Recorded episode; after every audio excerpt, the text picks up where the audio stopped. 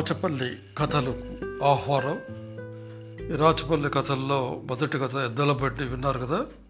ఇప్పుడు రెండవ కథ పేరు మా ఈ స్కూలు. ఈ కథ రచయిత పేరు వారణాసి భానుమూర్తిరావు. మా ఇస్కూలు స్కూలు.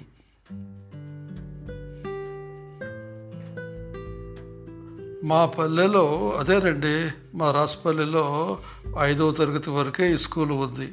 మాకు ఆరవ తరగతి నుండి చదవాలంటే మేము మూడు మైళ్ళ దూరంలో ఉండే మాలుకు పోయి చదవాల్సిందే. అప్పుడు నేను ఐదవ తరగతిలో చదువుతున్నా. ఇక్కడుండే ఈ స్కూల్లో కూడా మా సార్ బడికి వస్తే కదా వారానికి రెండు మూడు రోజులు వస్తాడు. మిగతా రోజుల్లో మమ్మల్నే చదువుకోమంటాడు. నాకు భలే కోపం వచ్చింది. మీ గవర్నమెంట్ వాళ్ళు జీతాలు ఎందుకు ఇస్తూ ఉంటారు సార్? అని ధైర్యం చేసి అడిగినారు. మా సార్కి దానికి భలే కోపం వచ్చి సింతబర్ర తీసుకుని నాలుగు వెలికినాడు మా నాయనకి చెప్పిన ఈ విషయమంతా మా నాయన నన్నే తిట్టినాడు. గురువులను ఏమనకూడదు నాయన వాళ్ళు మనకు చదువు చెప్పేవాళ్ళు పోయి చెప్పించమని అడుగు అని చెప్పినాడు మా నాయన. మా నాయన మీద నాకు చాలా కోపం వచ్చింది.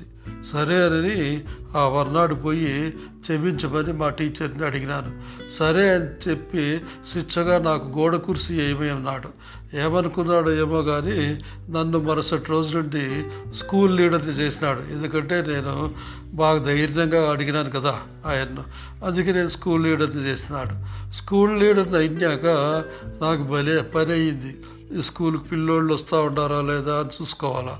రాలేదంటే వాళ్ళ ఇళ్ళకి వెళ్ళి వాళ్ళను ఈడ్చుకొని రావాలా.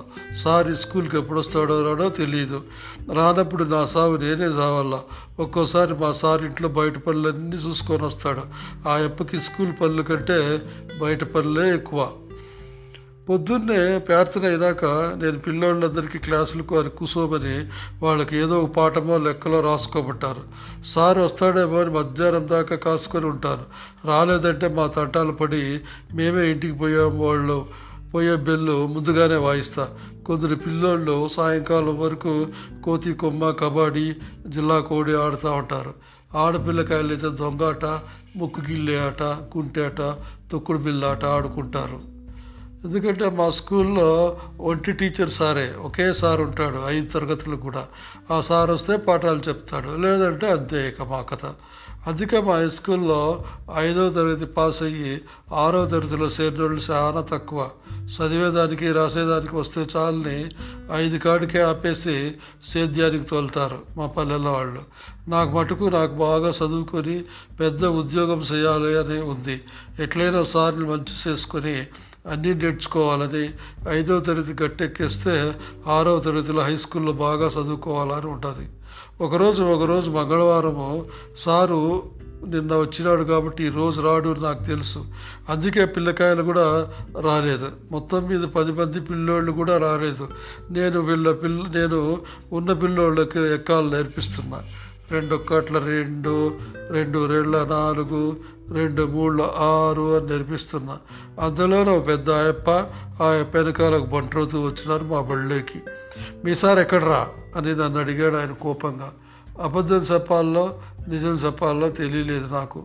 ఇప్పుడే వస్తారని చెప్పినాడు సార్ అని చెప్పిన. ఆ సార్ నా వంక చూసి నిజం చెప్పు నిమ్మినాడు నాకు భయం వేసి ఉన్న విషయమంతా చెప్పినాను. ఇలాంటి టీచర్లు ఉండబట్టే దేశం ఇలా తగలిపడిపోతుంది అన్నాడు ఆ పెద్ద సార్. వాళ్ళిద్దరూ మా స్కూల్లో ఉన్న హాజరు బుక్కులు మిగతా రికార్డులన్నీ తనిఖీ చేసినారు. ఏమైందో ఏమో కానీ మా స్కూల్కి ఒక నెల వరకు మా సార్ రానే లేదు. ఓ రోజు ఒక కొత్త సార్ మా బడికి వచ్చినాడు. వయసులో చాలా చిన్నవాడుగానే ఉంటాడు. ఈ రోజు నుండి మీకు నేను మీకు కొత్త టీచర్ని. నేను ప్రతిరోజు స్కూల్కి వస్తాను మీ ఊర్లోనే ఇల్లు తీసుకుని ఉంటాను. మా ఇంటికి వచ్చి రాత్రిపూట కూడా చదువుకోండి అన్నాడు కొత్త టీచరు. ఈసారికి ఆ సారికి మా బడిలో ఐదో తరగతి పది మంది ఉంటే అందరం పాస్ అయ్యి మా హాల్లో ఆరో తరగతిలో చేరినాం. ఇదంతా కొత్త సార్ దయవల్లే కొత్త సార్ బాగా పాఠాలు చెప్పినాడు మాకు. పాత సార్ మాదిరి కానే కాదిన ఇందుకు మా పాత సార్ ఏమయ్యాడో అని మా కొత్త సార్ని అడిగారు. ఆయన్ని ప్రభుత్వం సస్పెండ్ చేసింది అని చెప్పాడు మా కొత్త సార్. ఆ వచ్చిన వాళ్ళు డిఈఓ సార్ అన్నాడు మళ్ళీ. నాకు ఈ రెండు ఇంగ్లీష్ పదాలు ఏం అర్థం కాల. ఇదండి కథ.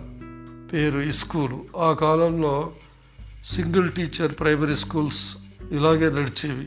స్కూళ్ళకి కథ టీచర్లు సరిగా వచ్చేవారు కాదు.